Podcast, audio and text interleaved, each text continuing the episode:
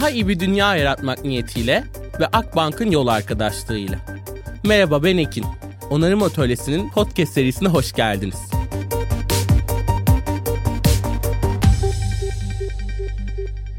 Herkese kocaman bir merhabalar. Onarım Atölyesi Podcast'in yeni bölümüne hoş geldiniz. Aslında bu bölümde bir konuğum yok. Ben biraz farklı biçimiyle size yine konuk olmaya çalışacağım. Onarım Atölyesi Podcast'te temel yaptığımız noktalardan bir tanesi farklı biçimleriyle dünya ile meseleleri olan, dünyanın meselesi olmak isteyen, dünya ile ilgili dertleri olan insanları, hikayelerini ve onların kendi onarma biçimlerini bir şekilde dinliyoruz ve sanattan ekonomiye, sosyal girişimcilikten tiyatroya çok çok farklı dallarda ve alanlarda isimlerle birlikte farklı onarma hallerini konuşuyoruz. Ben soru sormanın gücüne çok inanıyorum. Sanıyorum zaten bu podcast serisine çıkarken de en önemli noktalardan bir tanesi soru sorabilmekte. Hem kişisel olarak soru sormayı çok sevdiğimden sanırım hem de yeteri kadar sorgulamadığımız, soru sormadığımız ve yüzeyde kalana çok daha okey olduğumuz için sanırım bugün bir şeyleri onarmakta gecikiyoruz. İçinde bulunduğumuz dönemde ben şu an evet klimalı bir odadayım açıkçası bir itiraf ama hava oldukça sıcak ve görünene göre de yaşadığımız en serin yazıda yaşıyoruz aslında. Gittikçe ısınacak bir dünyanın, türlerin kaybolacağı bir dünyada yoksulluğun iyileşmeye başladığı dönemde yıllar sonra ilk kez tekrar artmaya başladığı bir dönemde pek de iyiye gitmezken hala çözümün gerçek anlamda sorularda olabileceğini düşünüyorum. Kendimize bıraktığımız ve dünyaya bıraktığımız sorularda. O yüzden bu bölümde de biraz hem kendimi zorlamak hem de farklı bir şey denemek istedim. Ve bu sefer okun yönünü biraz çevirip soruları kendime doğrulttum. Hem kendime hem dünyaya sorular bırakmak istedim. Bunun için de Onarım Atölyesi Podcast'te birbirinden önemli ve çok hayranı olduğum bir sürü konuk ağırladık. Ve onlardan birkaçına gidip bana ve dünyaya bir soru bırakır mısınız diye sordum. Ve bunu o kadar yakın bir zamanda yaptım ki bu soruları neredeyse şu an ilk kez şu an görüyor ve cevaplıyor olacağım. Bu hazırlıksızlığı da sanırım biraz seviyorum. Çünkü bunu biraz daha sanırım sizinle olabildiği gibi tüm duygularımı ve düşüncelerimi filtresiz plansız paylaşmak olarak görüyorum. Ve bu da beni çok çok mutlu ediyor. Dediğim gibi bu sorular sadece benim için değil tüm dünyaya bırakılmış sorular. Belki bazı konuklarımın kendilerine de bıraktığı sorular. O yüzden şöyle de bir şey de denemek istiyorum bu bölümde. Bölüm açıklamasına bu sorulardan oluşan bir form da bırakıyor olacağız. Sizin belki hepsi belki bir tanesi cevaplamak istediğiniz sorular olursa siz o soruların üzerine dünyaya bir şeyler söylemek isterseniz bu formdan da bana ulaştırmanızı rica ediyor olacağım. Belki buradan farklı bir şey de çıkarabiliriz. O yüzden sizin de bu sorulara cevaplarınızı sabırsızlıkla bekliyorum. Dediğim gibi dünya pek iyi bir yere gitmezken hala soruların gücüne ben çok çok inanıyorum. Umarım bu sorular bizi onaracak. Ve aslında ilk sorumla başlamak istiyorum. Aysel Kapsız'dan yani dediğim gibi tüm bu isimleri dönüp bölümlerini tekrar bakıp dinleyebilirsiniz. Hepsi Onarım Atölyesi Podcast'te konuk olmuş isimler. İlki Aysel Kapsız'dan geldi aslında. Aysel'in Art of Hosting süreçlerinde katıldığı bir trainingde, bir buluşmada aslında ortaya atılan bir sözü kişisini unuttuğum için çok özür dilerim. Bir soruya çevirmesiyle başladı her şey. Ya dünyada yaşanan tüm çatışmalar, savaşlar yapılamayan anlamlı konuşmalardan kaynaklanıyorsa? Bu belki bir yarı soru cümlesi ama oldukça güçlü bir soru cümlesi. Çünkü bugün anlamlı konuşmalara, diyaloglara odaklandığımızda belki gücünü bazen çok hafife alabiliyoruz. Belki de yeteri kadar derinleşemiyoruz. Ama anlamlı konuşmaların eksikliğinin dünya üzerindeki birçok şeyin sebebi olduğunu düşünmek sanırım hepimizin biraz durup gündelik hayatın içerisinde yaptıklarından mesele edindiklerine kadar her alanda, her temada yaptıklarına şöyle bir dönüp bakmasını gerektirecek bir konu biz sözün, kelimenin bir araya oturmanın gücünü nasıl konumlandırıyoruz? Bunu ne kadar doğru kullanıyoruz? Bu çok çok kritik. Özellikle benim hep vurgulamaya da çalıştığım şey bugün yaşadığımız krizler bir demokrasi krizi, bir liderlik, bir insan hakları kriziyken ve bunu çözmek için aslında bilimsel olarak ne yapmamız gerektiğini, özellikle çevresel sorunlar için ne yapmamız gerektiğini, bunu hangi yöntemlerle yapabileceğimizi neredeyse çoğunlukla bilirken çözemememizin ardında birbirinden farklı katmanlar arasındaki bu anlamlı konuşmaların eksik olduğuna inanıyorum. Bu her zaman bağlam eksikliğinden olan bir şey mi bundan çok emin değilim. Bazen farklı grupların birbirinin sesini duyamamasından, bazen kırılgan grupların sesinin duyulmak istememesinden ama her şeyin ötesinde bu iletişime, müzakereye açık olmamaktan geldiğini düşünüyorum. Bu Aysel'in bıraktığı soru çok çok güçlü bir soru ve aslında onarım atölyesinde de ilk yola çıkarken çok sohbet etmiştik Aysel'le de bu podcast serisi üzerine. Sanırım mücadele etmek istediğim şeylerden bir tanesi de buydu. Anlamlı konuşmaları bir şekliyle arttırabilmek ve bunu herkesle paylaşabilmek, burayı herkese açık bir hale getirebilmekti. Ben açıkçası bugün yaşadığımız krizlerin temelinde, bunları çözemeyişimizin temelinde kesinlikle bu anlamlı konuşmaların, birbirini doğru dinlemenin çok eksik olduğuna inanıyorum. Ve konuşmak dediğimiz eylem sanki çok tek taraflı bir şeymiş gibi ele alınırken bunun birlikteliğini ve beraberliğini de hatırlamak gerektiğini düşünüyorum. Çünkü konuşmak için bugünlerde gizemli olan bölümde de son bölümde de bahsettiğimiz gibi sanırım daha fazla dinlemek gerekiyor ve ben bugünlerde daha fazla dinlemek de istediğim bir noktadayım. O yüzden kesinlikle konuşmak için dinlemek ve dinlemek için de konuşmak gerekiyor sanırım. Gerçekten doğru seviyede, doğru katmanlar, doğru bağlar, doğru gruplar arasındaki anlamlı konuşmaların tüm bu yaşadığımız süreçlerin çözümünde ben çok kritik bir rol oynadığını düşünüyorum. Aysel çok teşekkür ederim. Bir diğer soruya da geçecek olursam Emre Alaaddin Keskin'den Hayal Gücü Merkezi'nden gelen bir soru var hangi konularda sorular sorarak dünyayı onarabiliriz ya da soru sorarak dünyayı onarabilir miyiz? Bu ikisiyle birbiriyle de çok böyle bağlamlı sorular aslında. Ve buna cevabım kocaman bir evet. Evet olduğuna yürekten inanıyorum girişte de vurguladığım gibi. Çünkü bugünlerde hep anlatmanın peşindeyiz. Var olmak için anlatmak, üretmek bu verimlilik takıntısıyla birlikte sanki her zaman sahnede ve göz önünde olan anlatan kişi olmak zorunda gibi hissedebiliyoruz. Sistem de bazen bunu gerektiğini bize düşündürüyor olabiliyor. Ve büyük bir eksiklik olduğunu düşünüyorum soru sormanın. Ve bununla birlikte en önemli noktada sanki her soru sorduğumuzda, her bir noktayı eleştirdiğimizde buna bir cevabımız olmak zorunda hissediyor olmamız. Oysa sorular her zaman cevaplanmak için değil ve ben birçok açıdan soruların cevaplardan çok daha güçlü olduğunu inanıyorum. Çünkü bazen sorular bize peşine düşecek bir mesele vermeyi sağlıyor. Özellikle cevabını bulamadığımız, cevabı kesin olmayan veya henüz çözemediğimiz anlardaki sorular bize kaybolduğumuzda da bir yol haritası sağladığını düşünüyorum. Çünkü bugün sorunlar, krizler, meseleler bu kadar kaotik ki cevapların peşinden gitmemiz, cevapları merkeze almamızın bu dönüşümü, değişimi de ıskalamamıza sebep olacağını görüyorum. O yüzden zaten onarmak için merkeze sorular koymanın bizi her zaman doğru yolda tutacağına ve dönüşen dünyayla doğru refleksler verebileceğine inanıyorum. Hangi konularda sorular sormalıyız sanırım merak ettiklerimizle ilgili burada soru sormak gerektiğine inanıyorum. Çünkü gereklilikten doğan soru her zaman bizi kendinden fişekli bir şekilde harekete geçirmiyor olabilir. Ama merakımızdan, meselemizden, kendimizden, kurduğumuz bağlardan gelen soruların bir şekliyle dünya için bizi doğru yere götürebileceğine inanıyorum.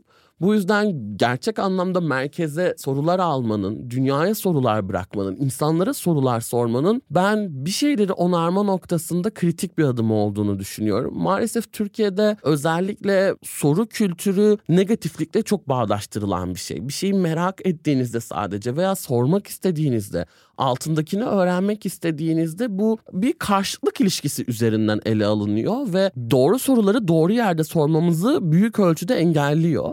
Bununla birlikte soru sorduğumuz ilk zamanlara bir dönelim. Çocuğuz, çok merak etmekle başlıyoruz. Neden sorularıyla bir şekilde haşır neşir oluyoruz. Ve genellikle of bu da ne çok soru soran bir çocuk lafıyla ben çok karşılaşıyorum. Ve soru sormak üzerine bir dirençle büyümeye başlıyoruz.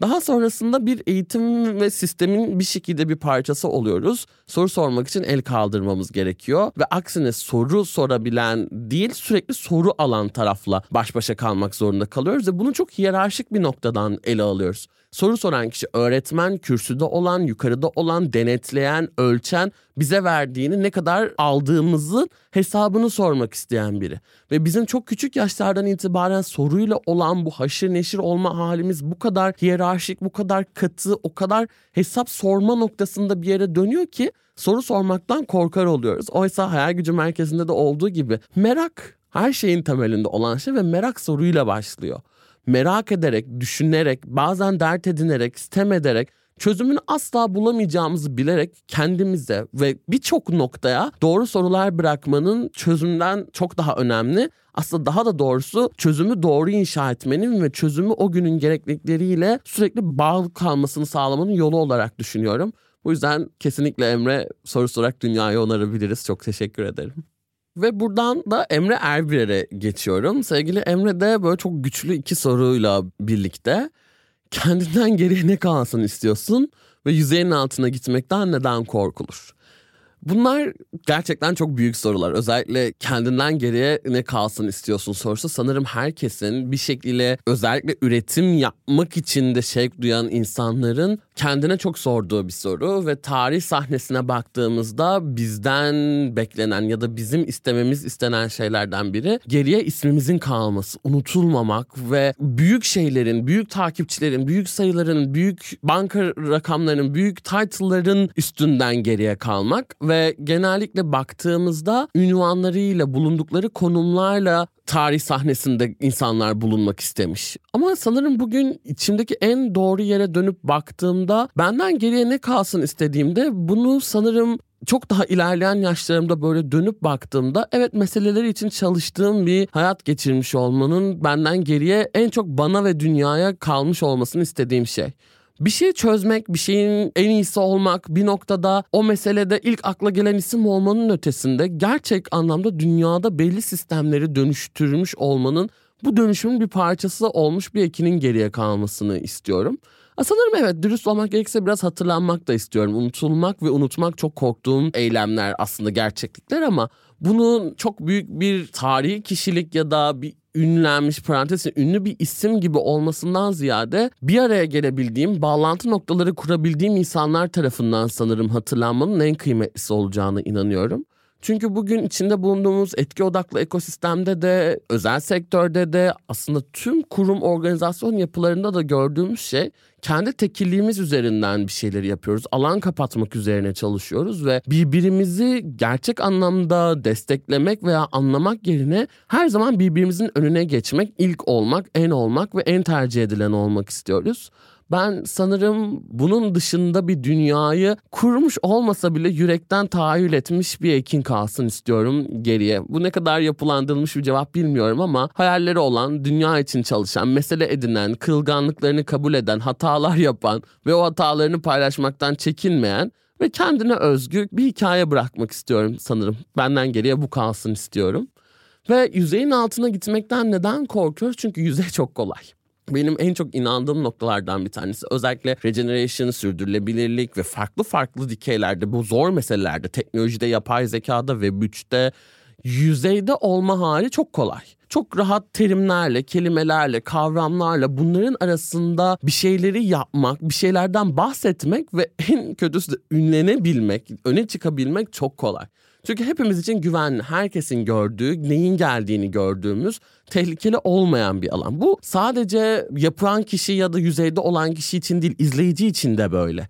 Derini görmeye çalışmamak, rahat olduğu noktadan dünyaya bakmak, algılamaya çalışmak hepimiz için bir konfor alanı. Ama bugünün de en büyük tehlikelerinden bir tanesi bu. Özellikle sürdürülebilirliği konuştuğumuzda bu işin çok katmanlı, inanılmaz bağlı olduğunu, gıda güvenliğinden aslında ırkçılığa, buradan dönen cinsiyet meselelerine, oradan bağlanan biyoçeşitlilik kaybına, refah sistemlerine çok geniş bir sarmal ağ yapısının altındayken biz onun üzerindeki çok kavramsal bir tabakada dünyaya devam etmeye çalışıyoruz. Ve bununla birlikte de yüzeyde kalanı, yüzeyde olanı, öveni, bunu doğru bulanı da maalesef popüler yaptığımız bir çağdayız ve ben bunun üzüntüsünü çok yaşıyorum. Yüzeyde kalanın bu kadar kabul gördüğü, bu kadar kıymetli sayıldığı bir dönemde derinleşememenin eksikliğini çok çok hissediyorum ve eğer bir şekilde dünyayı onarmak istiyorsak meseleler üzerine, çözümler üzerine, kavramlar üzerine derinleşmek zorundayız. Türkiye'de yurt dışından ve aslında globalde gelişen kavramların biraz daha geç geldiğini de gördüğümüzde çok hızlı bir şekilde tüketip atıyoruz. Kelimelere, kavramlara bile bunu yapıyoruz. Sürdürülebilirlik geldi, bambaşka bir şeye dönüştü ve artık kocaman bir buzzword haline geldi. Metaverse geldi, herkes Metaverse konuşmaya başladı. Web3 bebek adımlarındayken bir sürü insan Web3 uzmanı oluverdi ama hepimiz yüzeyde kaldık. Ve derinleştikçe bu konular arasındaki bağların da ne kadar güçlü olduğunu göreceğiz. Özellikle burada Emre Erber'in Çağrı Küpeli ile yaptığım Merak Etmemek adlı podcast bölümünü de mutlaka öneriyor olacağım. Burada da bu konular üzerine tartışıyor. Emre de yüzeyde kalmamaktan bahsediyor. Bu soruyu bana yönelttiği için de çok teşekkür ederim. Boğulmaktan korkuyoruz ama eğer yüzeyde kalırsak da daha çabuk öleceğiz. O yüzden bu korkuları bir kenara bırakıp sanırım o bağlamsallığı, derinliği görmek ve biraz daha o kalabalığın içerisinde daha küçük bir grupla kalmayı tercih etmeyi göze almak gerekiyor. Yüzeyde kaldıkça bir o kadar kalabalık ama derinleştikçe bir o kadar daha az ama doğru yerde olacağımıza ben inanıyorum açıkçası. Ve buradan da sevgili Gizem Kendik ön duygunun sorusuna geçeceğim. Gizem'le aslında Elif'le birlikte bir bölüm kaydetmiştik. Önümüzdeki haftalarda farklı perspektiften Gizem'in yeni kimlikleriyle farklı bir bölümü daha kaydediyor olacağız. Ve Gizem okuduğum anda böyle bir durmama sebep olan bir soru bıraktı bana. Sen öldükten sonra dünyanın ne olacağıyla neden ilgileniyorsun? Açıkçası bilmiyorum Gizem buna en verebileceğim en temel cevap bilmiyorum demek ve bilmiyorum demekten de bir dönem çok korktuğum ve bunun sorunlarını da çok yaşadığım bir dönemeçte artık rahatlıkla bilmiyorum diyebilmenin gururuyla da sanırım. Bilmiyorum ama buna şöyle cevap verebilirim meselenin benden çok daha fazlasıyla ilgili olduğunu düşünüyorum. Yani tıpkı bugün birçok uluslararası organizasyonda birçok konu ele alınırken her şey insanlık hikayesi üzerinden ele alınıyor. İnsanlar, insanlık yok olacak, insanlar kendini öldürüyor, insan, insan bu kadar geniş bir yaşam coğrafyasında bu kadar büyük bir evren içerisindeki bu kadar küçük bir noktada bir tür olarak kendimizi bu kadar önemsememizle benim şahsi olarak tüm insanlık içerisinde kendimi bu kadar önemsememin kendim için bir şeyler yapıyor olmanın tamamen aynı türcü ve tekil bakış açısı olacağını inanıyorum. Ve bu yüzden birçok şeyin benden çok daha büyük, benden çok daha fazlasıyla ilgili olduğunu inanıyorum. Bu yüzden de çalışıyorum. Hani burada belki evet benim yaşamım sonuna kadar dünya bir şekilde yaşanabilir halini sürdürmeye devam edecek ve ben bir şekilde farklı tercihlerle çok daha fazla paralar kazanıp çok daha fazla kendi refahım üzerine bir şeyler elde edip geride kalan her şeyi geri dönebilirim. Bunu yapan çok insan da var. Bu yapılabilir de. Farklı hayaller ve hedefler de kurulabilir. Bunu bazen yapmalı mıyım diye düşündüğümde de meselelerimin benden kopamadığını görüyorum. Yani en ufağı bunu böyle Gizem'le de konuşmuştuk sanırım. Böyle geçenlerde bir video izlediğimde bir öğretmen öğrencilerle birlikte böyle ana akım bir sosyal medya videosunu çekiyor. Bir müzikle birlikte geliyor. Hepsi kafaya tepeye kaldırıyorlar ve güneş gözlüklerini takıp poz veriyorlar. Buna baktığımda herkesin genellikle gülümseyeceği, hoşuna gideceği ve böyle çok daha hızlı geçebileceği bir videoyken ben bu videoyu izledikten sonra aradaki birkaç öğrencinin güneş gözlüğü olmadığını ve bunun ne kadar kötü hissettirebileceğiyle ilgili düşünmeye başladım dünya içerisinde var olan bu adaletsizliklerin, hak ihlallerinin, çalınmışlıkların ve bu kadar insanın bu kadar zor şartlar altında bir sistem üzerinde öteye itilmesini sanırım öncelikle benliğim kabul etmiyor.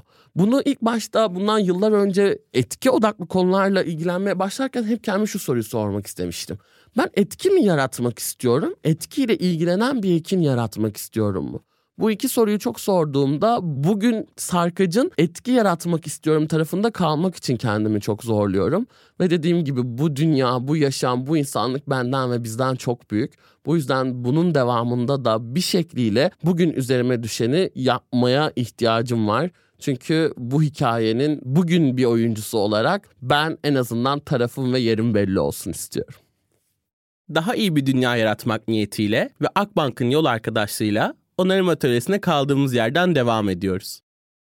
Ve buradan sevgili Hacer Fogo'ya dönüyor olacağım. Hacer Hanım da oldukça güç bir, güçten ziyade cevap vermesi sanırım oldukça zor bir soru. Ve kendisi de zaten bu soruyu sorarken ben de hep kendime soruyorum sana da sormak istedim dedi. Ve şöyle dedi. Milyonlarca insan kötülükten acı çekiyor. Milyonlarca insan canlılara, doğaya, tarihe kötülük ediliyor ve hani kötü bir durum içerisindeyiz. Eni sonu belli hayatta nedir bu insandaki kötülüğü bitirmeyen şey? Bu gerçekten zor bir soru ve ben buradaki kötülükle ilgili şeyin sistemsel olduğunu hala sanırım yürekten inanıyorum. Evet insanı suçlamak yerine insanlık olgusunu belki suçlamak gerekiyor olabilir. Çünkü burada ben genel olarak dönüşümde de bireysel çabaların çok da bir çözüm getirmediğine inanan biri olarak tam bu noktada da neden böyle olduğunu biraz bakmak, neden kötülük ve sahip olmak üzerine bu kadar bir çaba sarf ettiğimizi görmemiz gerektiğini inanıyorum. Eminim bu podcast serisinde hep bahsettiğim kavram insanlık hikayesi bir sarkacın iki tarafında gidip geliyor. Sahip olmak ve ait olmak. Ve aslında insanın içten gelen güdüleri bu doğaya, bu topluma, insanlara bağ ne kadar ait olmaksa bunun bugün krizlerini, ait olma problemlerini görmemizden de belli. Aidiyet ne o kadar önemliyken sistem ve aslında sistemin çok küçük bir noktadaki oyuncularının bu sarkıcı sürekli sahip olmak tarafında tutmaya çalıştığını görüyoruz. Ve bu sadece kurduğumuz iş ekonomik ilişkilerde değil, hiyerarşik yapılarımızda da kendini gösteriyor bir şekilde sivil düşünle tartıştığımız o enine mi boyuna mı yayınında da konuştuğumuz gibi o kadar dikeyleştirilmiş hiyerarşilerdeyiz ki her şeye sahip olmayı düşünüyoruz. Bu bazen banka hesaplarımız, bazen takipçi sayımız, bazen iktidar gücümüz, bazen nüfuz ettiğimiz insanlar, erk olma halimiz ama bir şekliyle bir güce, bir varlığa, bir sayıya, bir, bir, bir fazlalığa ve bir ölçüme hep sahip olma tarafındayız. Ve dediğim gibi insanlık olarak da hikayemizde hep yukarıdakine geçme, daha fazla kazanma, daha fazla istemek üzerine dürtülüyoruz. Bunun en basit örneklerinden birinin bile bir gence çizilen dünyada ona git, ona git, o okulu bitir, onu yap, bunu yap, şunun önüne geç, şu kadar soru çöz, bunu yap, işe gir, yüksel, yüksel, yüksel. Belki CEO olursun, işte çok kazanırsın, hayatın kurtulur. Her zaman bir hikayeyi sahip olmak üzerine kurguluyoruz her zaman daha fazlasının daha iyi olacağını inanıyoruz. Bu demek değil ki her zaman tabii ki çok az da yetinmek zorundayız. Kendimizi bunlarla kısıtlamak zorunda değiliz. Tabii ki herkes bugün farklı istekleriyle, arzularıyla var ama sistem bize daha fazla sahip olmanın her şekle daha iyi olacağını öğütlüyor ve sahip olmak için de başkalarının aidiyetlerinden çalmanız gerekiyor. Başkalarının haklarından gasp etmeniz gerekiyor. Başkalarının hikayelerinden, dünyanın hikayesinden, ekolojinin varlığından çalmanız gerekiyor. Aksi takdirde bu kazanımı elde edemiyorsunuz. Ve bu sistem içerisinde sürekli pompalanan bu istek ve arzu kötülüğün bitememesine sebep oluyor bugün bu kadar farklı noktalardaki gelir dağılımındaki segmentlere baktığımızda, harcayalımla konuştuğumuz yoksulluk konusuna baktığımızda gerçekten doğru finansal kaynaklarla, doğru adımlarla çözebileceğimiz sorunlar olduğunu görüyoruz. Ama neden? Neden bu kötülüğü yapmaya? Neden bunların üzerinden hala geliri, serveti dağıtmayı hiç konuşmuyoruz bile? Çünkü her şeyi hala sahip olmak üzerinden kurguluyoruz. Bu yüzden yeni bir insanlık hikayesine ihtiyacımız var. Ait olmanın da sahip olmak kadar kutsandığı ve her şeyde sahip olmak zorunda olmadığımızı anlatan bir insanlık hikayesini sanırım her yerde anlatmamız gerekiyor. Çok çok teşekkür ederim Hacer Hanım. Ve buradan sevgili Itır Hoca'ya dönüyorum. Itır Erhart'a dönüyorum ve onun bir sorusunu burada ele almak istiyorum. Aslında iki tane soru var ve sanırım ikisini de böyle çok hızlıca cevaplamaya çalışacağım. Onarılmaya en çok ihtiyacı olan ne sence Ekin dedi Itır Hoca. Buna verebilecek çok çok cevabım var. İlk bu soruyu az önce de böyle düşündüğümde şey demek doğru buldum açıkçası.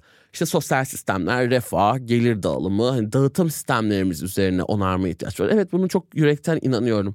Bizim dağıtım üzerine neyi nasıl dağıttığımızla ilgili bu sistemleri onarmaya çok ihtiyacımız var. Ama bugünün bu sabahın Ekin'in sanırım buna vereceği cevap bizim özellikle etki odaklı çalışan kişilerin bu ekosistemde bu alanda birbiriyle olan ilişki biçimlerini onarmasına ihtiyaç olduğunu görüyorum. Çünkü çok daha bir arada çalışabileceği inanılan mesele gruplarında çalışan grupların ve insanların bu kadar kötü olduğunu savunduğumuz sistemin oyun ve yönetişim mekanizmalarıyla hareket ettiğini, oradan devşirdiği rekabet kavramını, öne çıkma kavramını bu kadar sosyal etki ve işte etki ekosistemine direkt kapitalist sistemdeki gibi taşıyor olmasının çözümün önündeki çok büyük bir engel olduğunu düşünüyorum. İklim kriziyle ilgilenen 5 kurumun, bilmem ne yayını yapan 10 kurumun benzer ve benzemez işler yapan insanların eğer aynı ortak meselelerde gerçekten dertleniyorlarsa buluşmasının bu kadar zor olmaması gerektiğine inanıyorum. O yüzden bir şekliyle mesele edinen veya mesele edindiğini iddia eden insanların, grupların, organizasyonların, özel sektör, sivil alan, sosyal girişim hiç fark etmiyor. Bu iddiadaki eksikliği görmesi gerektiğini inanıyorum. Bağlanma ve iletişim şekillerimizin birbirimizi ağırlama, birbirimizi host etme, birbirimizle olan varlığımızı dengelemenin onarılmaya çok ihtiyacı olduğunu hissediyorum. Çünkü bu kadar birbirini de yıpratan bir süreç içerisinde dönüp de bu meseleleri nasıl çözeceğimizi inanın ben bilmiyorum. Ve bununla birlikte de bir diğer soruda zarar vermeden yani artık şu ilkeye geçmemiz gerektiğinden bahsediyoruz. Zarar vermemek yetmiyor. Onarmaya geçmemiz gerekiyor ve sürdürülebilirlik bununla ilgiliydi biraz daha. Zarar vermemek, dünyanın varlığını korumakla ilgiliydi. Ama bu bugün artık yeterli bir bakış açısı değil. Dünyanın aslında varlığı için onarmaya geçmemiz gerekiyor. Ve Itır Hoca da diyor ki zarar vermeden onarmaya geçmek ciddi bir zihniyet dönüşümü gerekiyor. Bu dönüşümün ilk adımı ne olmalı? Bu da çok güçlü, çok büyük ve çok farklı perspektiflerden verilebilecek bir cevap.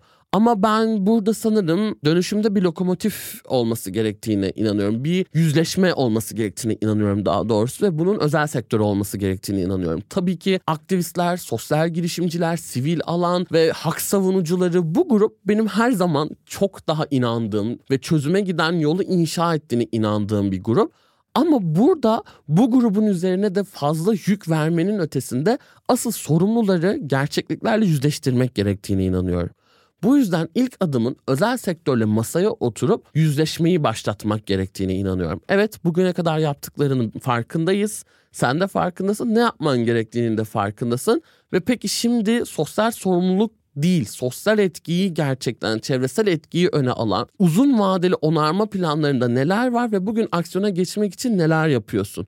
Ve bugüne kadar yaptıklarınla ve yapacaklarınla nasıl yüzleşiyorsunu bu masalarda, yuvarlak masalarda konuşmak gerektiğini inanıyorum. Dönüşümün ilk adımının özel sektörün amasız, fakatsız ve gerçek anlamda karının ayırmanın ötesine geçerek kar elde etme güdüsünü bir kenara bırakacak şekilde biraz daha bu masaya gelmesinin ve bu diyaloğa katılmasının dönüşümün ilk adımı olması gerektiğine inanıyorum. O yüzden burada biraz daha tabii ki sosyal girişimcilerin sivil alandaki çevremizdeki insanların, aktivistlerin, hak savunucuların bu grubun ne dediği, ne anlattığı hikayesi çok önemli ve ana tasarıyı bu grubun yapacağını inanıyorum. Ama özel sektörde acilen bugüne kadar yaptığı her şeyden, göstermelik bu hikayeden, dekoratif malzemelerinden acilen vazgeçmeli. Dönüşüm için ilk adımın özel sektörün masaya oturması ve sahicilikle tüm paydaşlarını çözüme davet etmesi gerektiğine yürekten inanıyorum.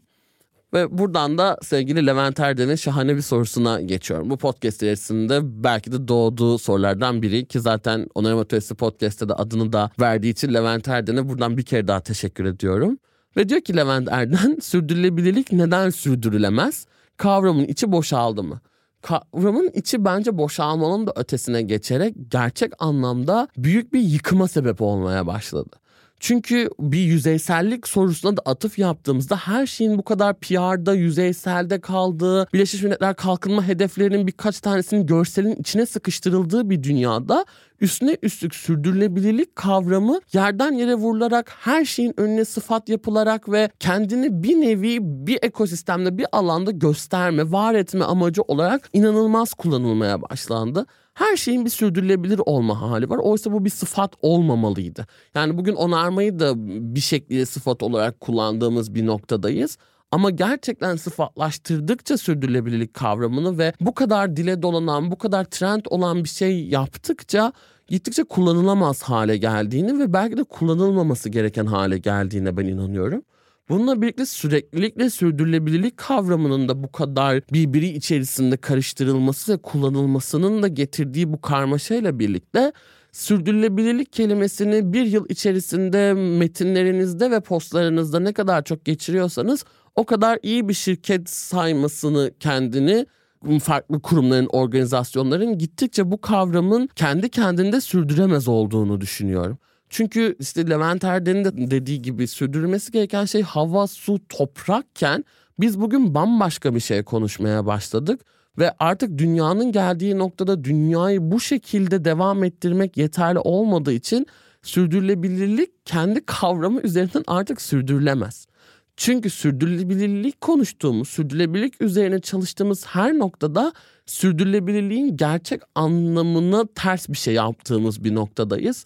Bu yüzden artık bugün sürdürülebilirlik gerçek anlamda kendini karşılamadığı, derine inemediği ve dünyaya çözüm üretemediği için artık sürdürülemez sanıyorum. Çok teşekkürler Levent Hocam. Ve buradan da son soruma geçiyorum. Böyle bir alfabetik konuk listemle de gittiğimde sevgili Şafak Müderrisgil'in sorusunu yanıtlamaya çalışacağım. Oldukça zor bir soru ve benim biraz da çekindiğim de bir soru ama burada birlikte ele almak istiyorum. Şafak Hanım diyor ki yeni ekonominin inovatif finans modeli olan etki yatırımına evet netiz bunu kabul ediyoruz. Ama etki yatırımının sosyal ve çevresel getirisi nedir nasıl bileceğim? Etki yatırımı için o stratejik kararı vermek elbette ki ilk adım. Peki etki yatırımının etkisini nasıl ölçeceksin? Etkiyi nasıl yöneteceksin? Bu oldukça zor da bir soru cevap vermesi ve sanırım benim net doğru bir cevabım da buna da yok. Ama biraz daha şu konuya şöyle de bakmak gerekiyor. Yani Şafak Hanım'la bölümde de konuştuğumuz gibi bu bir spektrum meselesiydi. İşte önce filantropi, hayırseverlik, oradan kurumsal sosyal sorumluluk, oradan ESG, oradan bugün etki yatırımına gelen bir spektrum ve siz eğer bir şirket olarak zararınız eksi 100 ise onu eksi 99 yapmak istiyorsanız ESG yatırımı yapabilirsiniz ama etki yatırım yapamazsınız. Çünkü bunun için sıfırın üstünde olmanız gerekiyor. Bu çok çok kıymetli bir ayrım bu bölümde de tartıştığımız üzere ve bugün etki yatırımını bu kadar konuşurken temel mesele sosyal sorumluluk gibi tek düze bir tane olan ve hemen yapıp geçmek üzere PR'a hizmet eden meseleleri kenara bırakmak ve bununla birlikte de ESG gibi sadece değil ya da ağırlıklı olarak zarar vermemeye odaklanan yatırımlardan etki yatırımına geçmek gerekiyor. Bunun çevresel ve sosyal getirisini nasıl bileceğim noktasında evet, dünyada çok farklı ölçüm teknikleri var. Yine çevresel etkiyi dünyaya verdiğimiz zarar ve fayda üzerinden ölçmek belki bir nebze daha kolay ama iş sosyal etkiye geldiğinde dünyada pek çok ölçüm yöntemi metodu da olsa bunun uzun vadeli ölçümlerinin ne kadar yapılabileceğinden çok emin değilim. Çünkü etkiyi ölçmek dediğimiz şey özellikle sosyal etkide bir toplumun katmanlarında neler yaptığımızı ölçmekle ilgili bir şey. Yani bugün hadi bir kodlama eğitimi verelim çıkalım dedikten sonra bunun burada bitmediğini, bu çocuğun, bu gencin hayatında, toplumunda, köyünde nelerin değiştiğini gözlemlemek çok çok kıymetli. Bunu gözlemlemek için de bunun oluşabileceği şekilde zaten bu değişim teorisinin de sadece bir seferlik bu eğitimin ötesinde o köyde, çocuğun hayatında, bölgede neleri ne kadar değiştirebileceğini, bunun yansımalarının çarpan etkisiyle nerelere dokunabileceğini düşünerek etkiyi tasarlamak ve etki yatırımını sanırım yapmak gerekiyor. Ve bence etki yatırımındaki en odak noktalardan bir tanesi hala bunu yaparken neoliberal politikaların, kapitalizmin oyun alanı içerisinde konuşuyor olmamız. Belki de etki yatırımını konuşurken bugün biraz daha sahici anlamda maddi kaynakların ötesinde, finansal varlığın ötesinde biraz daha etki kısmını öne çıkarmanın ve burayı konuşmanın çok çok kıymetli olduğunu inanıyorum. Stratejik kararı vermek elbette ki ilk adım diyor Şafak Hanım. Kesinlikle bugün gerçek anlamda etki yatırımını sahiplenen ne kadar kurumumuz var, ne kadar yer var bu da bir soru işareti ve etkiyi nasıl ölçeceksin noktasında da ve nasıl yöneteceksin noktasında da ben her şeyden önce yola çıkmak gerektiğini inanıyorum. Çünkü bugün duyduğum noktalardan bir tanesi ölçemeyeceğiz, yapamayacağız, ölçemediğimiz şeyde yola çıkmamalıyız gibi bir bahane bence bir bahane öne sürülebiliniyor. Tabii ki etkiyi ölçmeliyiz ama her zaman da ölçme takıntısına bu kadar odaklı olmalı mıyız emin değilim. Tabii ki ölçemediğimiz şeyden emin olamayız ama bazen de doğru niyetle başlamanın ve doğru şeyin ne olduğunu bildiğimiz için bunu yapmanın çok kıymetli olacağını inanıyorum. Evet etki ölçülmeli ve ölçüldüğüne göre katmanlarıyla doğru yere yönlendirilmeli, yönetilmeli. Ama siz zaten yaptığınız bir çalışmanın küçük, tek seferlik ve aslında çok da bir faydası olmayan bir çalışma mı? Yoksa bunun aksine daha topluluk yapıları kuran, birbirleriyle etkileşime giren, uzun vadeli, emek, kaynak birçok nokta içinde buraya yatırım yapılan bir şey mi olduğunun farkına bence varabiliyorsunuz. Bu noktada niyet ölçüme giden yolda bence öncelikli kavram. Siz zaten çağın gerekliliklerini ve doğrularını yaptığınıza bence inanıyorsanız, doğru projeleri, doğru adımları hayata geçirdiğinizi, kendi kar takıntınızdan ve kendi faydanızdan gerçek anlamda feragat edebildiğinizi hissettiğiniz noktada etkiyi ölçmekten daha önemli ve daha öncelikli bir şey yaptığınızı düşünüyorum. Bugün ölçülen etkinin de her anlamda doğru bir yönlendirme sunmadığını da düşünecek olursak etkiyi ölçmek evet elbette çok kıymetli, yönetmek de öyle ama bunun öncesinde doğruyu niyet etmenin kıymetli olduğuna, bunun sağladığı bu niyetin dönüşümün büyüklüğünü de gördüğümüzde zaten farklı ölçüm mekanizmaları geliştirmenin de ihtiyacını daha net göreceğimize ben yürekten inanıyorum açıkçası. Ama dediğim gibi bu soru çok da teknik bir soru. Bunun çok fazla çalışan dünyada ve teknik anlamda açıklayan cevaplar da var. Ben biraz daha sanırım subjektif bir yerden ele aldım bu soruyu. Ama çok çok teşekkür ediyorum Şafak Hanım.